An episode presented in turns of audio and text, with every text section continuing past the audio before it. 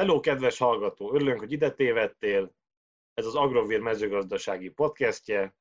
Kutas Bendegúzzal. És Szibere Tamással. Változatos témákkal. A mezőgazdaság világából. Na, lássuk a mai első filmünket, ez pedig a Mentő Expedíció című film.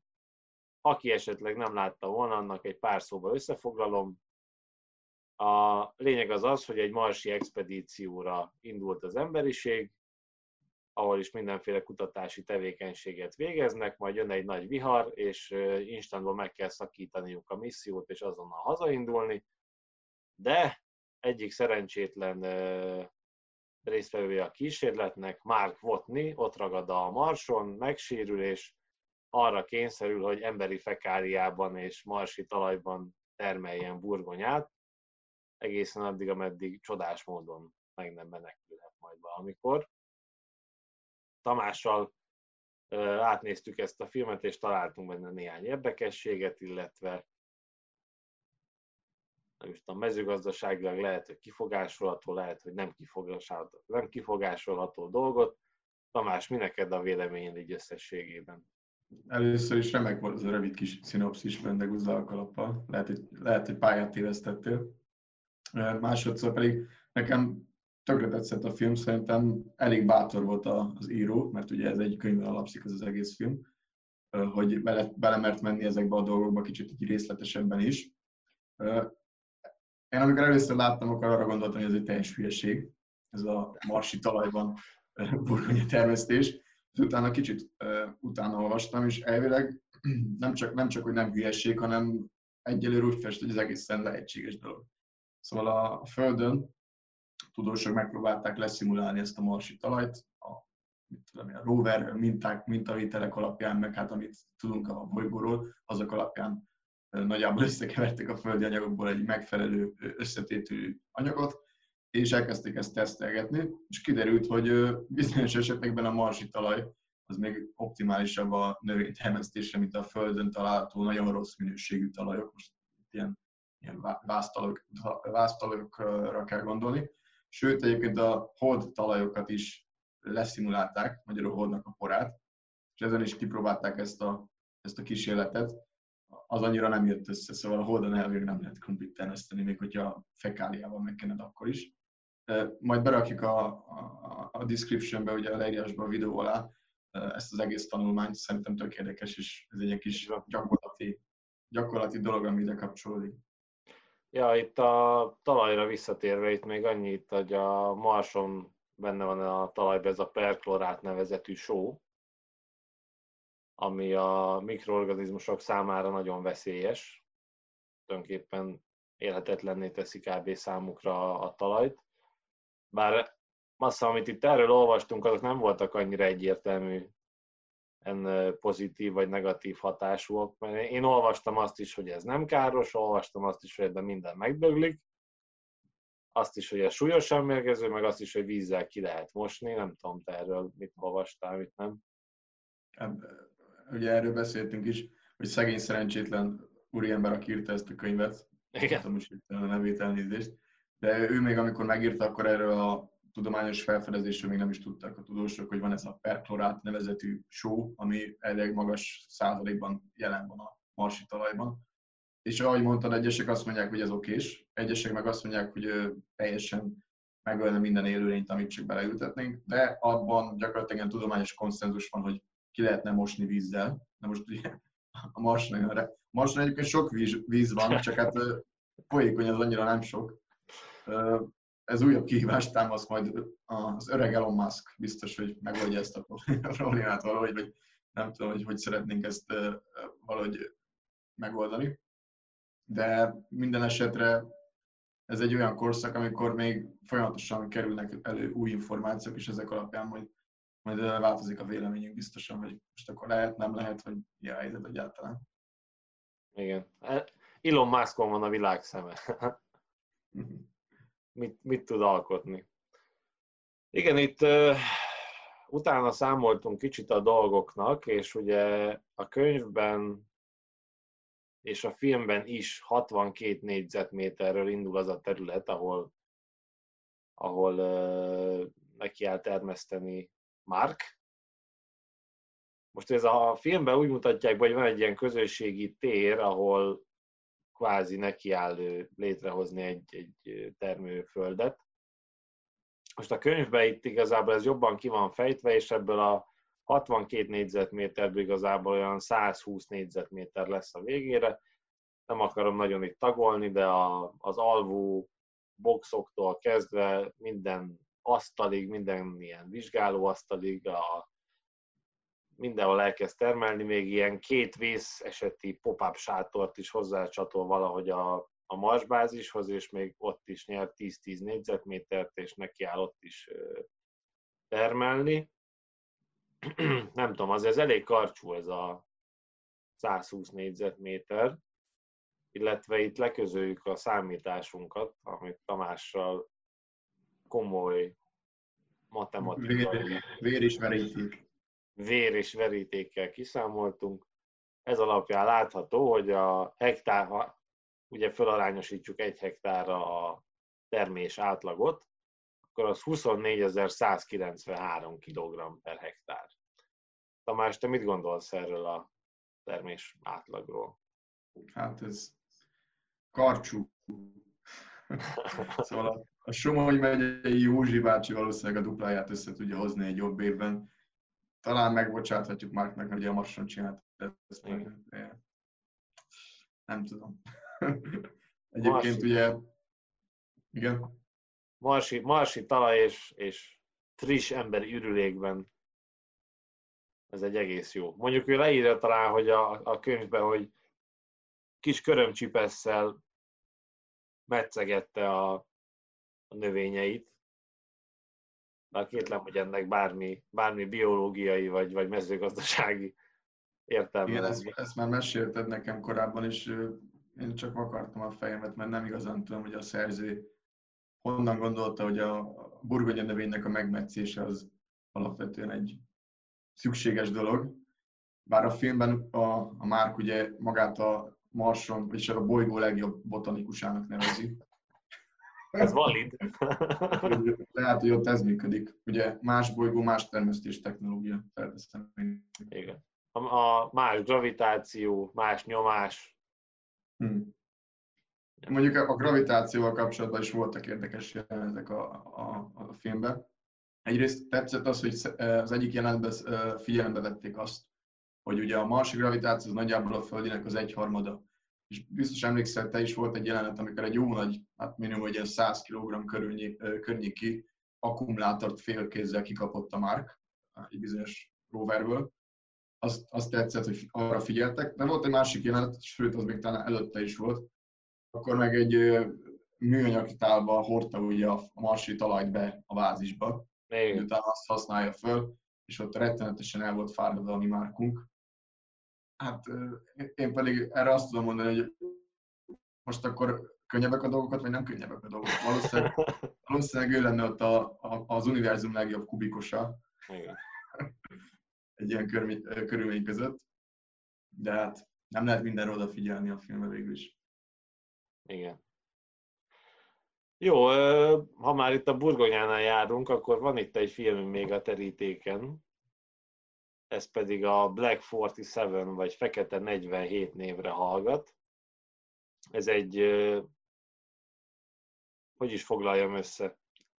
Igazából azt kéne mondanom, hogy ez a burgonyavészről szóló, és annak a szörnyű történelmi hatásairól szóló film, de igazából ez a burgonyavészes téma, ez egy olyan köntösbe érkezik, hogy egy hatalmas, vörös, tömött, szakállas figura egy kukrival mészárolja az angolokat Elrond segítségével. Zseniális, igen. Láttam, hogy neked a, valószínűleg egy életre szóló kedvenc karakter lett ez a, az Elrond, 101 százalékban ír úriember. Aki az elrondot, ezt, ezt tőled, tőled loptam, de ez, ez zseniális megjegyzés. Igen. Ugye, ugye azért viccelődünk elrondol, és most be is rakjuk majd a képet, mert ugye az elrondot játszó színész játszó gyakorlatilag a második legfontosabb szerepet a filmben. Úgyhogy éppen azon viccelődtünk Bendegúzza, hogy valószínűleg azt történt, hogy a gyűrűk ura végezt, végeztével ugye megindultak az elfek a tengerre. Hát úgy tűnik, hogy Írországba kötött ki végül, és szakállat neveztett is alkoholista lett. Szegény De minden esetre szerintem jól játszotta a szerepet. Ami, ami talán egy kicsit visszakanyarodhatunk a mezőgazdasági vonatkozásra, ugye a burgonyavész idején, idején játszódik a történet 1847, ugye a nevében is benne van, a címében is benne van a filmnek, akkor volt a tetőpontja, vagy tetőfokán ez a, ez a veszedelem. Mert egyébként ma is ez a Phytophthora infestans, ez egy rendkívül veszélyes kórokozó, nagyon sok kárt okozó a mai burgonya, a burgonya termesztő országoknak is. És egyébként ennek az lett a vége, hogy szó szerint az országnak a negyede vagy meghalt, vagy el kellett, hogy meneküljön az országból, nem csak azért, mert elkezdtek éhezni, ami egyrészt ugye sajnáljuk őket, mert ez egy komoly katasztrófa volt, másrészt meg kicsit hibásak voltak szegények ők is, mert hiszen az egész országnak az élelemellátását egy egyben a burgonyára építették fel. És jött ez a betegség, ez a korokozó, és gyakorlatilag kirúgta aluluk ezt a, ezt a, ezt a sámlit, és onnantól meg jöttek a társadalmi problémák is, ugye említetted ezt a szegény adót, vagy valami ilyesmi volt, hogyha jól emlékszem. Hát igen, ez tulajdonképpen egy nagyon összetett ilyen saláta törvény volt, ahogy ezt ma szokták ezeket a törvénycsomagokat hívni egy nagyon nehéz helyzetbe, amikor az emberek éheznek, éhen halnak, és tulajdonképpen nagyon mély nyomorba élnek, ilyenkor még kihozott az állam egy olyan törvénycsomagot, ami a szegényeket brutális módon sújtotta. Itt tömeges kilakoltatásokra kell gondolni, és nem csak az, hogy kilakoltatásokra, hanem lerombolták a, a házakat tulajdonképpen, ezt a filmben remekül be is mutatják. Akkor is, ha valaki lakott bent, tényleg lerombolták a tetejét, meg szétrombolták a, a, igazából fél házat, és akkor tulajdonképpen a filmben ez elég erős jelentekben meg van mutatva, amikor a, az anya megfagy a kislányával együtt a, a fal tövébe, meg, meg hasonló durva dolgok. Azt azért hozzá kell tenni, hogy az előbb kicsit viccesen álltam hozzá ez a magához, hogy ez tálalva van, hogy egy, ez a kukrival tényleg tömegesen gyilkol a, a, főhősünk, de igazából egy nagyon komor hangvételű film ennek ellenére, tehát nem ok nélkül gyilkolászik, hanem azért gyilkolászik, mert a saját népe, azon is inkább a saját családja komoly, komoly károkat szenvedett. Hát igazából meghalt mindenki. Tehát az anyja például az éhen halt a, az éheztetés miatt, meg nem volt hajlandó beszolgáltatni úgymond a házát, tehát nem engedte, lerombolják a házát, és akkor emiatt halt éhen, amivel később a britek, majd az angolok, bocsánat, az angolok disznókat tartanak, szóval egy, egy, egy elég, elég komor, komor film. Azt azért meg kell említeni, hogy ez a független ír filmalapnak a, a közvetítésében jelent meg. Tehát nyilván... Egy, igen, egy igazi ilyen bosszú film. Szóval Így van. Kiélték. Történelmi sérelmeknek a Abszolút. bemutatása.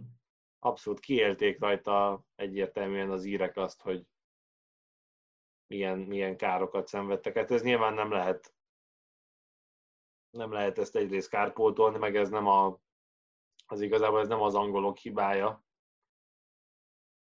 ez a burgonya vész. Az viszont az angolok hibája, hogy utána nem, hogy nem segítettek, hanem még inkább rá, rátettek még pár lapáttal. Igen, igen, a fekvő emberekbe belerúgtak gyakorlatilag egyet. Ah, legalábbis a film alapján. Szóval... hát igen, jó. de hát azért az, azért az durva, hogy a 8 milliós lakosságból 2 millió vagy meghal, vagy elmegy mondjuk az USA-ba. Azért az, az egy nagyon komoly szám. Igen, Akár a mostani, mostani Magyarországgal simán lehet párhuzamokat állítani. Hát valószínűleg azóta a, holodomort lehetne felhozni, ami, ami hasonlóan, bár valószínűleg az még durvább volt, meg még nagyobb számok, még nagyobb számok haltak meg emberek. Ugye Ukrajnában a, hát az meg a kommunizmus, vagy a kommunista döntések alapján megkövetkezett, annak hatására bekövetkezett éhezés volt, ami nagyon-nagyon kemény volt, igen. De szerintem kicsit térjünk el erről a nagyon-nagyon sötét témáról, úgyhogy a következő filmről is akár beszélhetünk, amit bevallom őszintén, én, én még nem néztem meg, de a trailerét láttam. Te viszont nagy imádója vagy, vagy a túlzás. Hát, hogyha az okgyára gondolsz, Igen. már hogyha így kell kiejteni, akkor igen, egy elég érdekes film, Okja, vagy Okcsa, nem tudom, a kislány olyan furán mondja néha ezt az Okcsát a, a filmben, nem, nem tudtam eldönteni. Nagyon érdekes film, úgyis teszünk majd belőle ilyen vágóképeket.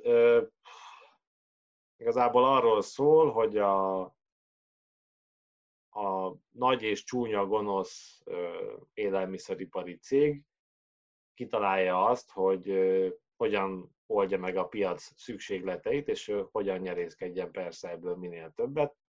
Lényeg az az, hogy valahogyan megpróbálnak megoldást kínálni az egyre növekvő igényekre, hús igényekre, mégpedig úgy, hogy úgymond felfedeznek Csillében egy állatfajt, ami baromi nagyra tud nőni, olyan, mint egy víziló, meg egy sertésnek a, a keresztezése. Igen, és akkor ezt adják örökbe úgymond egy csomó helyre a világban, tíz évre, hogy meglássák, hogy mit tud ez a faj, faj kihozni a genetikai potenciájából. Aztán igazából kiderül, hogy ez, a, ez nem, nem egy Csillébe egy farmon találták, hanem ez egy petricsészében született faj. Csak azért kezd az egész csilei dolog, mert hogyha ennek a úgymond GMO húsnak adnak egy ilyen külső édes cukros mázat, hogy ez egy ilyen teljesen öko-friendly dolog, és a legzöldebb dolog a világon, és most találták véletlenül Csillébe, akkor az emberek már is szívesen megeszik, még ha ugyanarról tudják, hogy ez egy GMO hús, akkor meg, akkor meg távoz tőlem sátán, és, és mérgező. Szóval igazából erről szól a film, pontosabban arról, hogy ettől a kislánytól, akivel fölnőtt együtt ez az állat, tőle elveszi a gonosz csúnya nagy cég a, az állatát, ami amúgy a cég állata, szóval tulajdonjogilag, de attól persze igazából összenőttek a kislányjal, és arra van ez a film párhuzamot, hogy most mi hogyan kezeljük az állatainkat, maga az ipar hogyan kezeli az állatokat, meg hát a GMO, nem GMO, mi a jövő. Itt igazából én csak azért is hoztam fel ezt a filmet, mert ahogy már most lehet majd látni a háttérbe, van egy jelenet, amin fönnakadt a szemem a nézése közben, hogy itt egy ilyen GMO állatokról szóló újságcikk olvasható, és középen van egy mangalica. Amúgy teljesen jogos. Szóval képzeld el szerencsétlen filmkészítőt, aki még soha életében nem látott mangalicát, meg egyébként akkor lehetett volna már mutatni neki pulit is, meg komondort akár. és utána meglátja a mangalicát, és arra gondol, hogy ez valószínűleg ugye az emberi kreativitásnak a szüleménye. Kicsit, kicsit szomorú is egyébként, hogy, hogy egy ilyen, ilyen mellényúlást végig, egy, egy, ennyire durva mellényúlás, mellényúlás teljesen a film végéig, az a filmnek az elkészüléséig maradt. Úgy látszik, hogy egy magyar se volt a, a készítők között, sajnos. Sőt, én ki kell emelnünk a podcastünknek a fontosságát, mivel még rákerestem a neten, és semmilyen forrás nem találtam arra, hogy az Ogja és Mangalica, vagy bármilyen párhuzam. Szóval ha ezt valaki eddig észre is vette, az nem közölte az egészen biztos, és így most szerintem mi világon elsőként leközöljük, hogy az Ogjában egy mangalica látható, ami nem Na, komoly, nagy, komoly nagy felelősséget vállaltál magadra, Bendegúzi. Én fejet hajtok előtted. Köszönöm szépen, hogy a része lehettem ennek. Ugye itt a másik jó párhuzama ennek a mangalica dolognak, hogy egyszer valamelyik ilyen, hogy mondjam, szóval ilyen sötétzöld fórumon olvastam, mert tagja voltam ilyennek is kíváncsiságból, Kíváncsiság. hogy egy, ez egy nemzetközi, nem, tehát nem magyar volt, hanem angolul ment a Trécs, és egyszer csak lapozgattam, és fölbukkan a mangalica, és egy nő arról magyarázott, hogy milyen guztustalan dolog, hogy ilyen, ilyen szerencsétlen állatokat készítenek, mint ez, és akkor ott volt alatta a mangalica, és ott leírták, hogy ez ilyen, ez ilyen új hóbort, hogy az emberek szőrös, nem, nem gyapjas disznókat tulajdonképpen, gyapjas sertést állítanak elő, és akkor én ott megpróbáltam a kommentek között azért leírni, hogy ez így nálunk ez így El akartam nekik mondani, hogy a része vagy annak a népnek, aki ezt kifejlesztette, és hogy Igen. meg vagy sértődve. Igen, de nem tetszett nekik, úgyhogy... De a másik ilyen párhuzam, amit mindig fikáznak szegényt, ez a, ez a kék belga. Az, az Egyesek is fikázzák, mások pedig irigykednek. Igen, igen. Szóval, hogy az sem, az sem egy GMO, meg nem Összefoglalnád, egy... hogy mi ez a kék belga egyébként? Csak már nem biztos, hogy mindenki tudja. Hát aki már látott ilyen iszonyat hatalmas, kigyúrt uh, szarvasmarhát, aki a, arra gyanakodhatna, hogy ez vagy Photoshop, vagy, vagy komoly szteroid túladagolás, de egyik sem, hanem van ez a miostatin, miostatin ugye? Igen. Szóval ez a mioszt, majd hogy a miostatinra érzéketlen, ugye? Így van, miostatin inhibitor van benne, vagy valami ilyesmi. És a lényeg, hogy úgy hívják ezt, hogy kettős izmolt, vagy hasonló. Gyakorlatilag a lényeg az az, hogy, igen, hogy, majdnem hogy kontrollálhatatlan. Igen.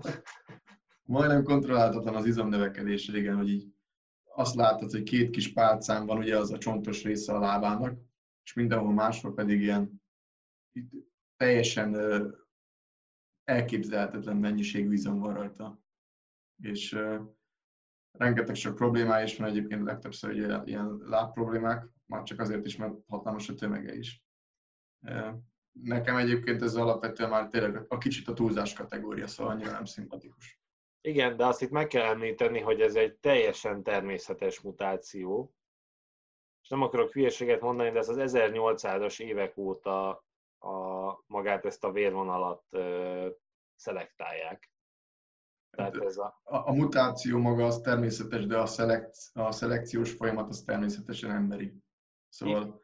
Persze, de azt mondom, hogy ez nem egy, nem, nem valami ö, nukleáris hulladék sugárzása, vagy az 5G, vagy, vagy nem tudom, mi váltotta ki, hanem ez az egy... 5G az a korona, nekem először. Szóval ez egy nagyon, nagyon régóta, nagyon aktív és nagyon komoly tenyésztői munkának az eredménye. Igen, de néha az embernek meg kéne állnia és megkérdezni, tudod, nem az, hogy megtehetjük-e, hanem hogy meg kéne tennünk. Szóval itt már ez a tényleg labilis talaj, kicsit, kicsit túlzásba vittünk nekem, ugyanez, hát idézőjelben problémám van a, a, a nagyon erősen túltenyésztett kutyafajtákkal, amikor már tényleg arról van szó, hogy mondjuk orvosi beavatkozás nélkül nem is életképes kb. a kutya, vagy folyamatosan szenved. És ez nem mindig olyan egyértelmű, egyébként vannak, például a, a még nem volt ilyen kutyám még, de hallottam, hogy a német vászoknak folyamatos talán csípő problémáik van, vagy nem is tudom. Lényeg, hogy még az ilyen strapabíróbbnak kinéző fajtáknak is sokszor van olyan, olyan baj, ami, ami a túltenyésztettségnek a következménye. Uh-huh. Egyébként még egy dologra akartam rákérdezni a okjával kapcsolatban, hogy mutattál nekem egy képet, ami tök érdekes volt szerintem, és lehet, hogy megint itt a, ezt lehet, hogy megint a Sötét Zöld fórumon szedted le, vagy nem tudom. Amikor uh, van egy kép, ahol különböző állatfajok vannak ugye egymás mellett, talán középen volt a nyuszi, bal, bal szélén volt a, a, talán a kutya, jobb szélén volt a spektrumnak a csirke, lényeg a lényeg, hogy ugye az volt volna a feladvány, hogy húzz egy vonalat, és a vonattól egyik irányba az házi állatnak számít, vagy házi kedvencnek, vonat, vonattól másik irányba pedig ugye eledel. Nekem egyébként tetszett ez a kép, tök érdekes és elgondolkoztató. Neked mi volt erről az egészről benyomásod, ha már megmutattad? Mert azt nem mondtad még el. Ja, ez egy jó kérdés. Na, nagyon, nehéz, nagyon nehéz megállapítani, mert egyrészt már az alapvető kultúránk nagyon különbözik sok nemzet esetében, ahol mondjuk a, olyan állat, amit mondjuk csak házi állatnak tartanánk, ott ők azt eszik nap mint nap. Ilyen a tengeri malac például, a, akár a ló, amit Magyarországon sok helyen, vagy, vagy sok ember, ilyen lovas emberek, hogyha azt mondod, hogy te lovat ettél, akkor akkor nem is tudom, a poklok poktára egy kicsit. Alap, igen, ja, hogy magyar ember nem ehet lovat, mert lovas név vagyunk, vagy nem tudom, lehet, hogy van A Bereckei hágon azt hozott be. Csak lehet, hogy van ilyen képzavar, nem tudom. Meg hát persze, majd bevágom azt a képet is, amikor valahol a valamelyik szemfüles internetező behúzta, hogy attól függ, hogy éppen mi van, hogy no, mi van a normális esetben, mi van a gazdasági válságkor, és mi van a társadalmi rendszer összeomlásakor. Igen, az egy érdekes csavar. Oda még akár az embert is be lehetne akarni. Igen, a, a csirke után. Vagy akár elé. Inkább a kutya után szerintem. Vagy neked, oké, okay. valamit titkolsz ezek szerint. De egyébként tényleg ez kulturálisan is annyira hihetetlenül változik, szóval most kimennél és egy jó, jó ízű sztéket megennél mondjuk Indiába, hindu területeken, bár lehet, hogy tévedek, de azt hiszem, hogy hinduk számára szent állat, lehet, hogy mondjuk meglincselnének. Kínában megeszik a kutyát, itt meg megbabusgatjuk, meg megsimogatjuk. Nálunk megeszik a disznót, pedig gyakorlatilag hát lehet, hogy intelligensebb, mint egy kutya. Ja. A mongolica is. Meg ugye nekünk társul hozzá ez a virtus, hogy hajnali ötkor pálinka gőzbe. minél, minél többen legyűrjünk egy disznót, és lehetőleg minél jobban ki, kiontjuk az életét. Szóval ez a nálunk, ami tök basic, és disznóvágás, meg, meg, meg tor, az, az más kultúráknak egy hihetetlen barbár, mint a hol van ez a nem Ferör-szigeteken, vagy a Norvégoknál van ez a fóka, fóka gyilkolás. Nem bálnákat gyilkolnak? Olyan is van. Delfinölés is van. Spitzbergekre gondoltál? Nem tudom. De mindegy, szóval, Az norvég felségtörőt. Hogy más, valaki fókákat től, van, aki delfineket, van, aki meg disznót. Nekünk nincsen se fókánk, se delfinünk, szóval mi disznót ölünk. Nem tudom más ezen fölháborodik. Én láttam ilyen, ilyen posztokat is, hogy milyen durva, hogy itt a ilyen állatkínzás történik, meg ilyen rossz bánásmód. Hát nem tudom. Következő filmünk az Interstellar, Christopher Nolan egyik mesterművének tartják talán. Egyik mesterművének. Szerintem mindenki nagyjából tudja, hogy miről van szó, de lényegében összefoglalom egy pár rövid kis mondatban. Az emberiség igencsak szétcsapta a bolygót, a földet, földet, és úgy döntenek, hogy, hogy itt az ideje kapitulálni és elhagyni a, az otthonukat, és rejtélyes módon valami fura féregjuk, fekete lyuk, valami hasonló nyílik meg a, a naprendszerben, és hát ide küldik el Matthew McConaughey által alakított, fogalmam sincs a filmben, hogy hívják című urat. Lényeg az, hogy különböző kalandokon megy keresztül, stb. stb., de mezőgazdasági szempontból rengeteg érdekes dolgot vett fel a film, hiszen ami számomra nem is tűnt fel például, de Tamás, neked egyből szemet szúrt a, az ősi szakmai szemednek a kukoricával kapcsolatban valami furcsaság. Mi ez a furcsaság? Szerintem alapvetően ez nem szükséges egy éles szakmai szem, amikor azt lehet látni a filmben a legelején. Nem akartalak most le, lehúrogni, de, de még a filmnek a legelején gyakorlatilag ilyen önjáró komputer által vezérelt kombi, kombányokkal járkálnak a zöld, nagyjából másfél méteres kukoricában. Úgyhogy a kombányon egy, egy kukorica adapter van. Szóval ott kicsit ledobta az agyam a láncot, hogy ezzel mit akartak vajon elérni.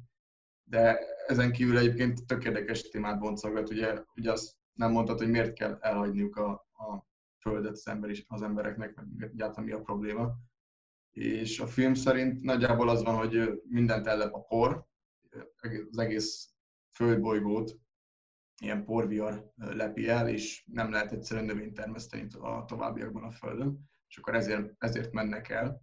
Ami tök érdekes, kicsit bele, utána kutattam, belementem mélyebben a témába, és kiderült, hogy a, a Jonathan Nolan, a Christopher Nolannek a testvére, ő volt a forgatókönyv író, és ez, ezt a poros részt ezt egy az egyben egy valódi történésből szedte ki, onnan inspirálta őt, mégpedig az, hogy az USA-nak a középső részén, nagyjából Oklahoma, Kansas, meg ezek az államok, Texasnak az északi része, ott a 20-as, 30-as, 40-es években egy óriási nagy katasztrófa következett be, ami, amit teljesen az ember idézett elő. Mégpedig az történt, hogy ott nagyon-nagyon termékeny bölény legelők voltak, ugye füves területek, brutális méretekben, és ugye ezt az emberek felfedezték, és elkezdték ebben az időszakban föltörni ezeket a szűz talajokat. Gyakorlatilag 15 millió hektár, vagy valami hasonló méretű területet törtek fel nagyon rövid, rövid idő alatt. És ennek az lett a következménye, hogy mivel ez a terület tökre szeles egyébként, fogta magát és fölkapta ezt a talajt a szél, és mindenhova elvitte. Ilyen eszméletlen méretű porviarok alakultak ki. Ezekről majd érdemes néhány jó képet is biztos most mutatunk is közben. Sikerült gyűjteni egy párat. Szóval innen vette az ikletet a, a, a Jonathan Nolan, és szerintem tök érdekes, hogy a, a filmnek a problémája mögött egy ilyen valós esemény bújik meg. Nagyon érdekes, én se tudtam, ugye amikor legelején elkezdtünk beszélgetni ezekről a filmekről, eszembe se jutott az, hogy ez egy valós valami lehet. Tehát annyira néztem a filmet, és azon töprengtem, hogy ó, milyen rossz nekik, meg hogy tök durva, hogy egy ilyen világvége helyzetben vannak, meg hogy ez milyen jó, hogy nem velünk történik meg. Holott igazából ez egy évtizedes, vagy több évtizedes probléma volt ott a, a környéken, Amerikában. És tényleg majd itt képeket, képeket vágok be a, a történésekről, szürreális. Tehát, hogy elképzelhetetlennek tartja az ember, hogy ilyenek megtörténhetnének, és ott ez teljesen mindennapos volt. Itt az általad is ajánlott dokumentumfilmbe én is belenéztem, és nagyon durva dolgokat mondanak. Egy öreg néni mondja, hogy az elektrostatikai hatások annyira erősek voltak, hogy például a haja az folyton égnek állt, amikor jött egy ilyen homokvihar, vagy hogy az autókról leszette a festéket. Egészen. Arról nem is beszélve, hogy a, hogy a kisgyerekek is nagyon komoly megbetegedéseket szereztek a folyamatos spor miatt. Hát az egész az igazából onnan jött, hogy akkoriban még úgy gondolták, hogy a talaj az egy ilyen elpusztíthatatlan, kimeríthetetlen dolog. Még az akkori szakértők is ezt állították, legalábbis a dokumentumfilm szerint. Úgyhogy egyáltalán nem foglalkoztak ezzel hosszú ideig.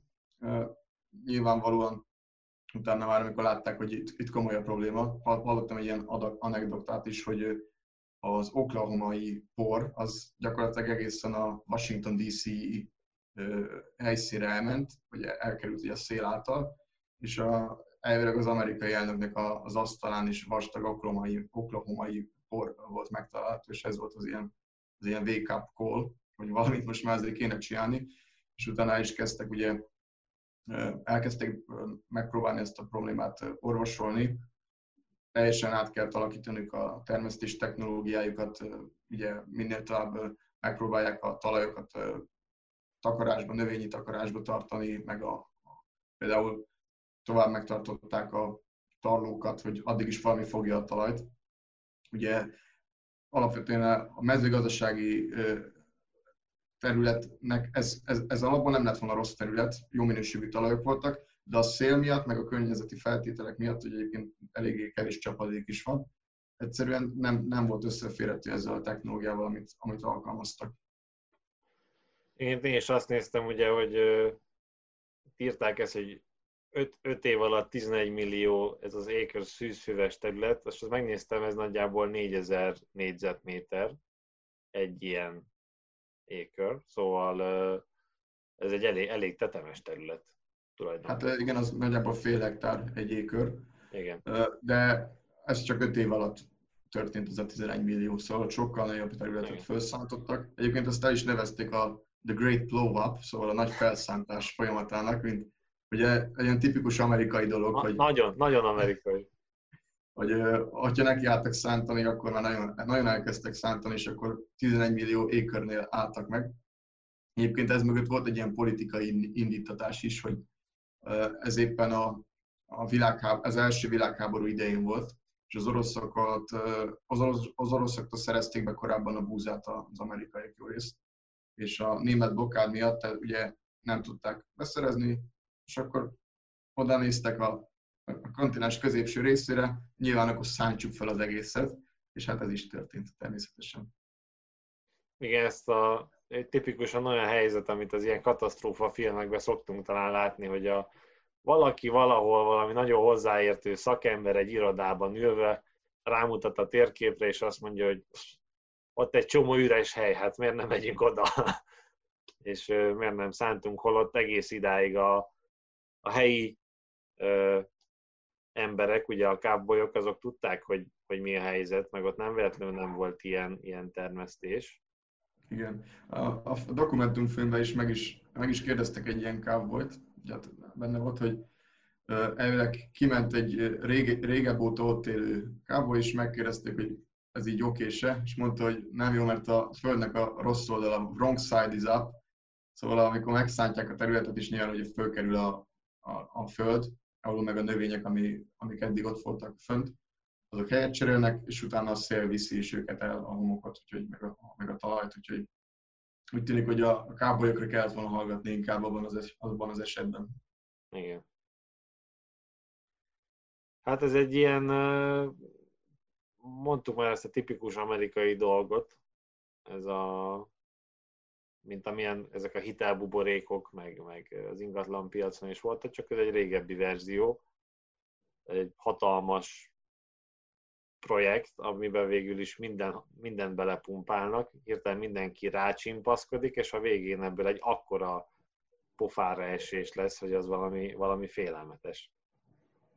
Itt ugye talán ez a Sweetcase Farmers, akiknek nem volt sok közük a mezőgazdálkodás, ez azt jelentette tulajdonképpen, ha jól emlékszem, de javíts ki, a tévednék, hogy gazdag emberek, tehetős emberek gondolták, hogy ez egy jó biznisz, egy jó befektetés, hiszen mindenki azt mondta, hogy ez egy jó biznisz. Tulajdonképpen hatalmas földterületeket vásároltak gyakorlatilag bagóért, tehát itt ilyen, ilyen egy dollárért lehetett talán venni egy ilyen, egy ilyen ékörnyi földet, utána ezt olvastam volna. Ezek az emberek utána nem is termeltek ott aktívan, hanem valakinek kiadták ezt, ezt feladatba. Ez is egy nagyon érdekes dolog, hogy ezeknek hatalmas pénzembereknek sem tűnt fel az, hogy ebből lehet baj, vagy Hát ők csak azt látták, hogy jön be a pénz, mert egyébként a termés eredmények azok az elég jók voltak. Sőt, egyébként ez egy nagyon komplex téma, meg sokat lehetne beszélni még róla. Ez az is, az is közbejátszott ebbe a katasztrófába, hogy az 1800-as, 1890-es éveknek a végén igazából volt egy hosszabb asszályos időszak, amit csak azok az emberek éltek át, akik ugye már régóta ott éltek. Egyébként ez egy majdnem lakatlan terület volt annak idején. És akkor utána az 1900-es évek elején elkezdett valamiért csapadékosabbra fordulni az idő, időjárás, és ekkor jött ez a jó ötlet, hogy oké, okay, most akkor szántsuk fel az egészet, és ezt követően, ezt követően, amikor ezt megtették, még egy hatalmas nagy, majdnem tíz éven keresztül tartó asszály is beütött a területen. Szóval az ilyen minden előtt, minden fellázadt ellenük, még a természet is kvázi. Úgyhogy nagyon sok problémával kellett utána megbirkózniuk. És amit még mondtál, az is, hogy a Sweetcase Farmers mellett még volt az a, az a jelenség is, hogy emberek úgy vettek meg itt területeket, hogy soha se látták azt. Ilyen például van ez a Boys City, nem tudom, hogy jól ejtem -e egyébként. Lényeg, hogy egy egész várost elkezdtek hirdetni, mert megvették a területet cégek vagy magánemberek, és utána sokkal drágábban eladták átlagos embereknek ezt a területet, azzal a címszóval, hogy itt egy fás, ilyen ártézi kutas gyönyörű szép kész városról van szó, illetve hát a városban található megfelelő épületekkel, stb. Aztán, amikor szegények, szerencsétlenek oda mentek, akkor derült ki, hogy gyakorlatilag ez a puszta közepe, és abszolút nincs semmi. És még, még szinte ilyen ironikus is, hogy a Boys City az elvileg a francia Boys, nem tudom ezt se, hogy hogy kell kérteni, ebből a szóból ered, meg onnan kapta a nevét, ami azt jelenti, hogy fás, meg erdős, úgyhogy ez egy ilyen igazi, meg a földön belerúgtak az ember, hogy meg ilyen nevet is választottak neki. Lényeg a lényeg, hogy később ezekért, ezekért a dolgokért elveg meg is bűnöttek, szóval le lettek csukva azok, akik ezt az egész átverést csinálták. Boys City az meg azóta is létezik és virágzik. Mondjuk megint másik dolog, és azt is fel lehetne hozni, amiről már beszéltem veled is, hogy a, a 29-es gazdasági válság idején ugye elkezdett hát nagyon, nagyon kellemetlenné válni a helyzet a nagyvárosokban az USA-ba, és ebből olyan sokat ezen a területen nem éreztek. Szóval itt az oklahomai kis no man's land vékony sávba kb. minden oké okay volt, azt, azt kommunikálták, mert jó volt a termés abban az évben, és jó volt az ára is a búzának a válság miatt, ugye kevesebb volt. Lényeg a lényeg, hogy végső soron ott a Boys City falain, vagy házaknak a falain olyan plakátokat raktak ki, hogy nem sokára már nekünk is lesz saját Empire State Buildingünk. Szóval egy, egy, egy nagyon erős optimizmus társult ehhez az egészhez, és nem sokkal később pedig az életükért küzdöttek a hatalmas porviharok miatt, amikről megint csak ugye szerintem folyamatosan képeket fogunk mutatni. Sajnálom a Spotify-on hallgató, hallgatókat, hogy erről lemaradnak, de el tudják képzelni. El tudják képzelni. Igen. Igen, de aztán ugye jött ez, a, ez az anekdóta, mondjuk így, amit már az előbb említett, hogy Roosevelt elnök végighúzta az ujját az íróasztalán Washingtonba, és mondta, hogy oklahomai talaj! Utána jött egy ilyen intézkedés, és 19 ezer mérföldnyi fasort telepítettek 220 millió facsemetével. Tehát ez egy tipikus, megint egy jó amerikai példa, mert ha valamit csinálnak, azt, azt telibe. Igen, de most ebben az esetben azért ez, ez indokolt is volt. Szóval itt olyan mértékű környezeti katasztrófa volt. Egyrészt nagyon féltek attól, hogy, hogy mi, van, mi van akkor, hogyha nem áll meg a dolog. És mondjuk elkezd keletre vagy nyugatra terjedni ez az óriási nagy homoktömeg. Hát akkor már ugye kb. homok volt, meg ilyen poros nyavaja, nem talaj és ezért ugye ilyen, ilyen nagyon komoly lépéseket tettek. Éppen akkor volt Rooseveltnek a, a nyugdíja, ami miatt rengeteg sok fiatal munkaerőbe is tudott kapcsolni ebbe, a, ebbe az egész folyamatba.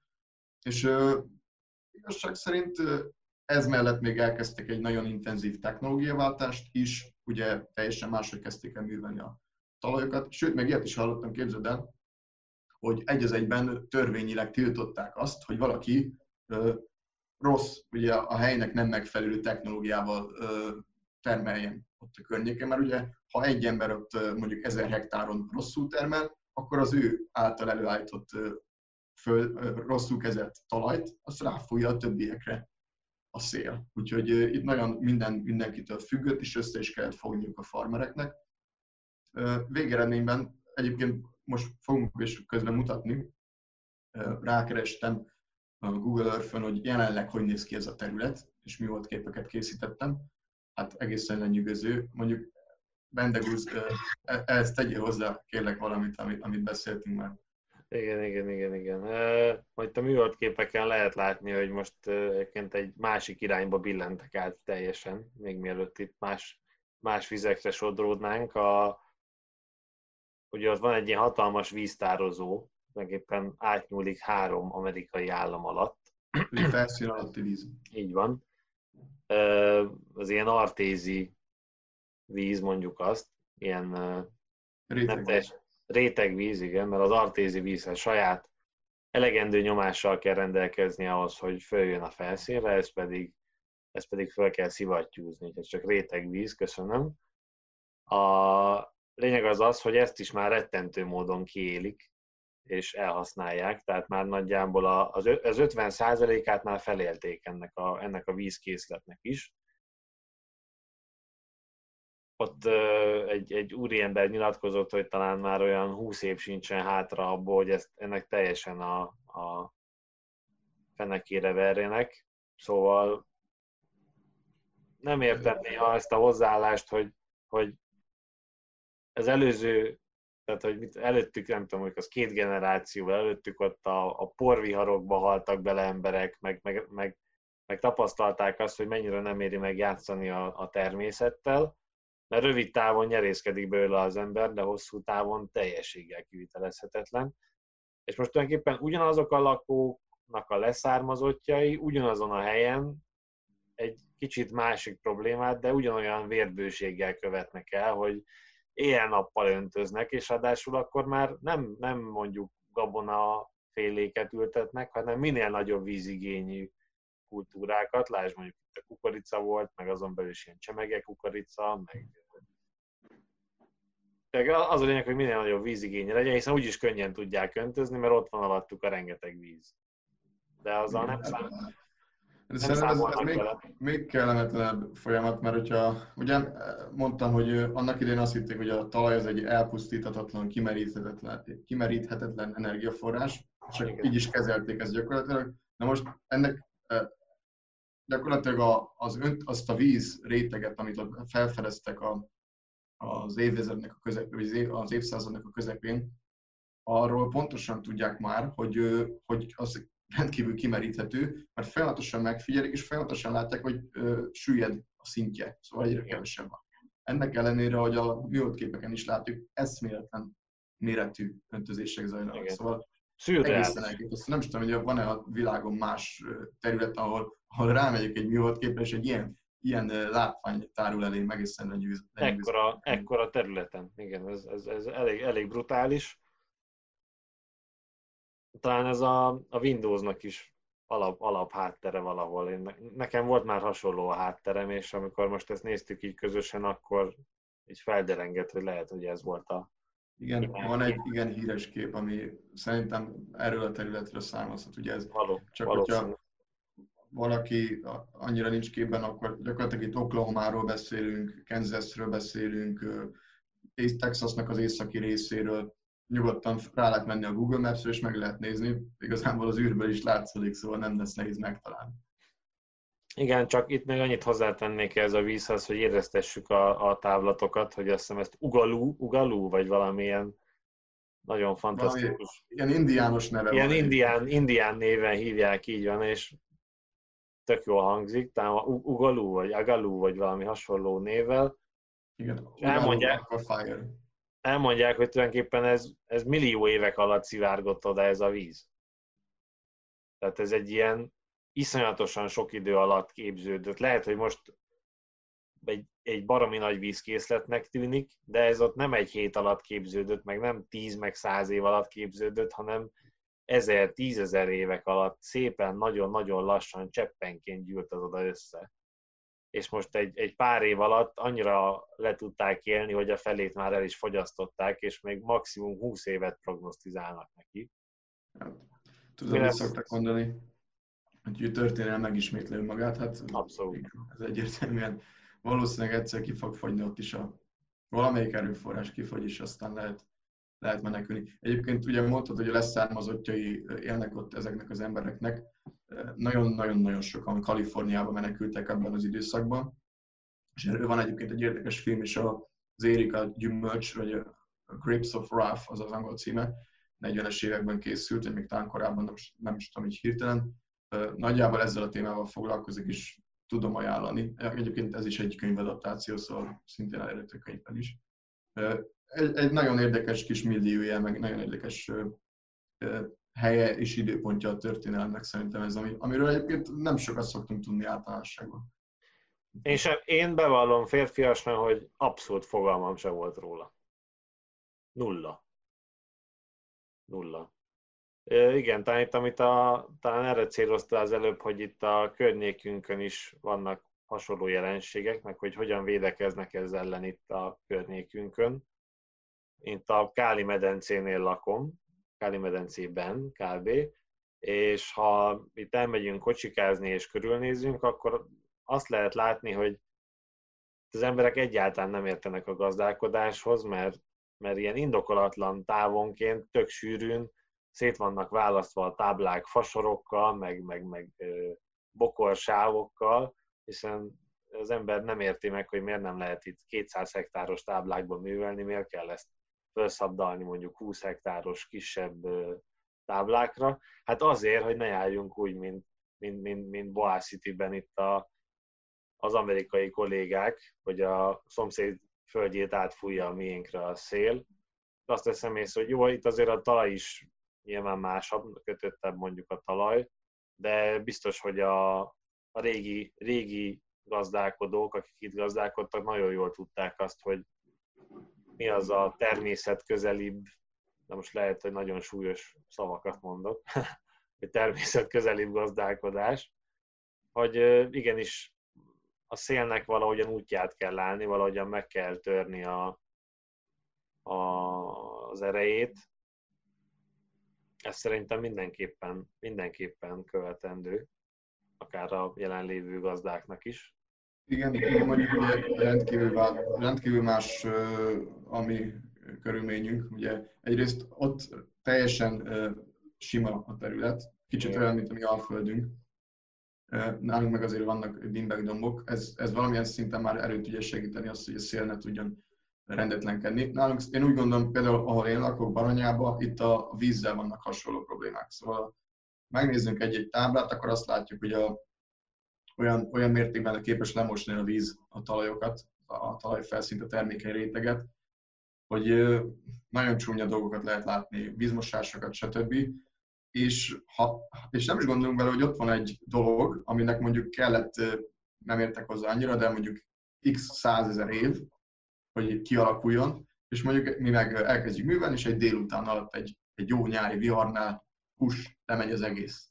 Szóval itt ezeket, ezeket a dolgokat szerintem kicsit hát kell nyomni, meg érzékeltetni az emberekkel, hogy nagyon-nagyon fontos, hogy ez egy olyan erőforrás, ami, amit nem azért kaptunk, hogy itt eljátszuk, mert jó lenne, hogyha még az utódainak is lenne mondjuk mibe vetni a, a gabonáját, meg stb. Úgyhogy tényleg nekem ez nagyon, nagyon szemléletes volt ez a dokumentumfilm is, és nagyon-nagyon tetszett tényleg, hogy, a, hogy az Interstellárban is ezt így meg, megjelenítették, és kicsit, kicsit rárakták a reflektorfint erre a problémára. Hát még talán annyit, hogy van, van erre magyar példánk is, mármint hogyha homok, homokbuckát vagy a sivatag lehet, hogy erős jelző. De ugye Fülöp, van a híres neves Fülöpházi homokbucka, teszünk be erről is vágóképeket ide fölülre. Én azt hiszem, amikor először ezt néztük közösen, akkor a kairói piramisokat nem? Nem Kairo. Azzal hoztál párhuzamot, igen. Hát, gizai, gizai, nagyon-nagyon... Hoztam, hoztam párhuzamot. Sánt, igen, gizai. De nagyon tehetséges fényképésznek kell lenni ahhoz, hogy úgy tudj lefényképezni a Fülöp, Fülöpházi, jó? Jól emlékszem? Fülöpházi, igen. A Fülöpházi buckákat úgy lefényképezt, hogy, hogy hihető legyen. Kb. olyan, mint hogy egy zil, zil leborította volna a homok. igen. Egy platta homokot oda. Nyilván úgy ítélkezünk, hogy egyikünk se jártott egyébként de a képek alapján úgy nézett volna ki, igen, mintha Izil vagy a Géza bácsi az ifával rossz helyen burította volna le a, a homokot. De egyébként ezek után mindenki meg akarom nézni személyesen abszolút, is, mert... Abszolút. Most nyilván a természetvédelmi mérnökök, meg egyéb, egyéb emberek, azok most lehet, hogy köpködnek ránk, mert lehet, hogy igazából az egy tök egyedi nis, ott egyedi, egyedi állat vagy növényfajokkal, de a képek alapján ez egy, ez egy ilyen clickbait dolognak tűnik, mint amilyen a, az egerszaló kis sómedencék, az is olyan, hogy gyakorlatilag képtelen vagy lefotózni, úgyhogy ne lássad a hatalmas wellness szállodát és egyéb dolgot, ami mellette van. Hát igen, szomorú egy kicsit. De egyébként jó is, jó is, hogy felosztad, mert ugye arról is beszéltünk, hogy ezért Magyarországon is voltak hasonló problémák, meg még vannak is. Ugye mondtuk az Alföldet, ahol bizony elég komoly erőfeszítéseket hoztak a, a, annak céljából, hogy a homokot megkössék. Ugye főleg akácot használtak, illetve hát szőlőt is, meg stb. Ugye ez a mikorunkban már annyira nem erőteljes, de hát lehet, hogy hülyeséget mondok, talán a 19. század elején, akkor próbálkoztak úgy igazán ezek, ezeknek a megoldásával, de itt majd akkor majd uh, utána nézzük és ki, uh, kijavítjuk, pontosítjuk a mondatokat. Igen, mondjuk éde, édesapám sokat az Alföldön született, és nagyon sokat kellett öntözni, mert volt egy ilyen kis weekend telek, vagy nem tudom, hogy mondjam ezt. Rejtélyes módon csak úgy hívták, hogy kis homok. Ebből le, le lehet következtetni arra, hogy milyen lehetett ott a talaj. A lényeg az, hogy egy dologra emlékezett vissza ebből mindig, hogy éjjel-nappal öntözni kellett. Tehát, hogy non-stop, ha nem öntözted, akkor kiszáradt. Uh-huh. Tehát annyira szerkezeti talaj volt ott, hogy egyszerűen ameddig öntözted, addig jó volt, utána előtte meg nem. Hát gyakorlatilag ezeknek semmi víz megtartó képességük nincs. Egyébként erről is volt szó a dokumentumfilmben, szóval említették, hogy a, ez a terület, amit mondtam, ugye Oklahoma, stb., ez egy ilyen bölényfűvel volt teljesen, tengernyi bölényfű volt, ahogy ők mondták. Ez azt jelenti, hogy egy bizonyos típusú fű, fűféle volt ott az uralkodó, és annak az volt a különlegesség, hogy brutálisan mélyen lement a gyökere a talajba, és nagyon-nagyon ellenálló volt, ugye a szárazságot bírta, hideget bírta, mindent bírt gyakorlatilag. És hogy milyen érdekes, hogy nem érdekes, hanem mennyire egyértelmű, hogy a természet minden ilyen területre ugye nyilvánvalóan azt fogja csak megtartani, meg azt fogjuk megtalálni, ami igazán jól alkalmazkodott a, Igen. a térséghez. Most ebből kifolyólag ugye mindig tudunk tőle tanulni is, mert hiszen megnézzük, hogy oké, okay, mi működik, mert az már biztosan működik, mert ott van egy millió éve például.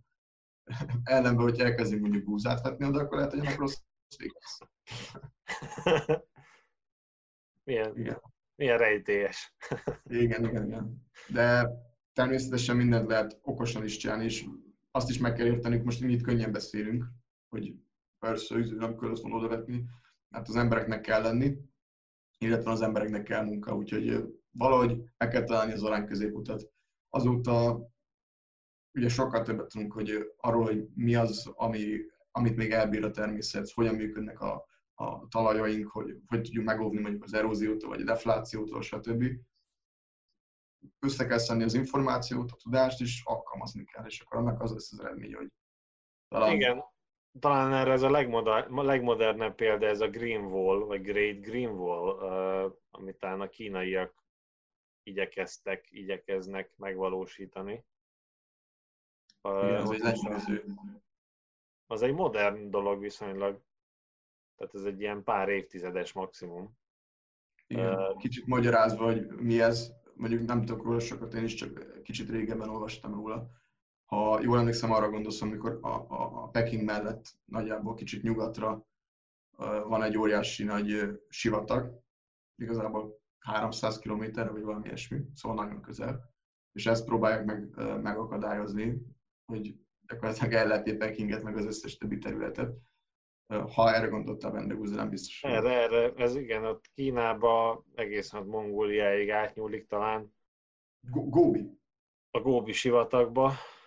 Uh, tulajdonképpen igen, ez a lényeg ott is, hogy csak jönnek, csak jönnek a homokbuckák, feltartóztathatatlanul, és valamit ki kellett találni arra, hogy ez ne terjeszkedjen olyan irányokba, amik nekik nem tetszik. És ott is iszonyatos energia forrásokat mozgattak meg, és hatalmas erdő sávokat, mindenféle cservéket ültettek. Egy, egy, egy ijesztő, mm. ijesztő mértékű dolog, és úgy látszik, hogy azért valamennyire ez működik, nyilván ez egy folyamatos karbantartást igényel, meg ezt nem lehet otthagyni, ezt, ezt nyomni kell tovább, de úgy látszik, hogy ez már a terraformálásnak az első, első jelei. A, ter, a terraformálás a Földön az furcsán hangzik, de Há, igen. Hát jó, de most már el, kezdjük elhagyni az eredetit, szóval. Igen, igen, igen. Egyébként most közben beugrott, hogy tényleg a, nem is tudom, melyik kínai egyetemet bízták meg azzal, hogy keressenek olyan növényeket, amelyek a lehetőleg alkalmasabbak a homoknak a megfogására, és akkor ezeket kezdték el alkalmazni ilyen a féle saktáblás rácsba, négyzetkilométereket elkezdték ott a sivatag mellett a az embereket kivezényelve ott megpróbáltak mindent ugye hát megpróbálták megakadályozni ennek a terjedését, és majd érdemes be is linkeljük szerintem a YouTube videót, most eszembe jutott, hogy gyakorlatilag ókori városoknak a romjai bukkannak elő a homokból, ahogy, ahogy utazik a homok ott a Góbi sivatagban. Egészen zseniális, hogy az azért szemlélteti az embernek, hogy igen, itt valaha egy város volt, most meg mondjuk csak a romnak a legnagyobb, a legmagasabb romnak a csúcsa látszott ki belőle, ez egészen lenyűgöző ez is szerintem.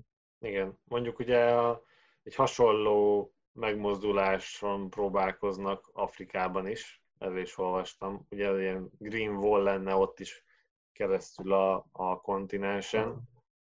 Ott nyilván azért kicsit, kicsit nehezebb a megvalósítás, de itt csak így, így zárszónak erről a sivatagos témáról, talán annyit, hogy érdemes megnézni mondjuk Mauritániát, vagy, vagy Marokkónak a, a déli részeit. Egyszerűen számomra például egy tök nehezen felfogható dolog, hogy van egy ország, ahol szó szerint nincsen semmi, csak homok. Hiszen Mauritániában nincsen semmi, csak homok. Marokkóban pedig, pedig majdnem mentél. Igen. Ugye, ott ugye az északi részen van egy kis vékonysáv, ami hát az, a földközi tenger partvidéke az még lakható, de hát mögötte, ami van, ugye délebre. Ott a nyugat, meg az, az, az, nyugat az egész annyira szürreális is amikor látod azt a, vannak ezek a képek, hogy, hogy jön a homok, tudod, a, a dűne, ilyen 100 méter, meg 100 igen. méter, igen. És, és akkor ezt kéne valahogy megfogni, de én nem is tudom elképzelni, hogy mit lehet azzal csinálni. Hát azzal szerintem nagyon semmit. Csak idő, idő, idővel lehet ezt kezelni. Tehát, hogy nagy, erőbe, nagy erőbefektetéssel és sok idő alatt mert ahhoz is sok idő kellett, hogy ez kialakuljon. Uh-huh. Minden esetre tényleg nagyon érdekes téma, és én ajánlom mindenkinek, aki kicsit ássa bele magát, mert azért az ember nem minden nap lát ilyen, ilyen dolgokat, és az interneten bármikor elérhetőek ezek a... Ezek a videó alatt ezekről mindenképpen a, az összes linket be fogom rakni, úgyhogy ezek megnézhetőek lesznek.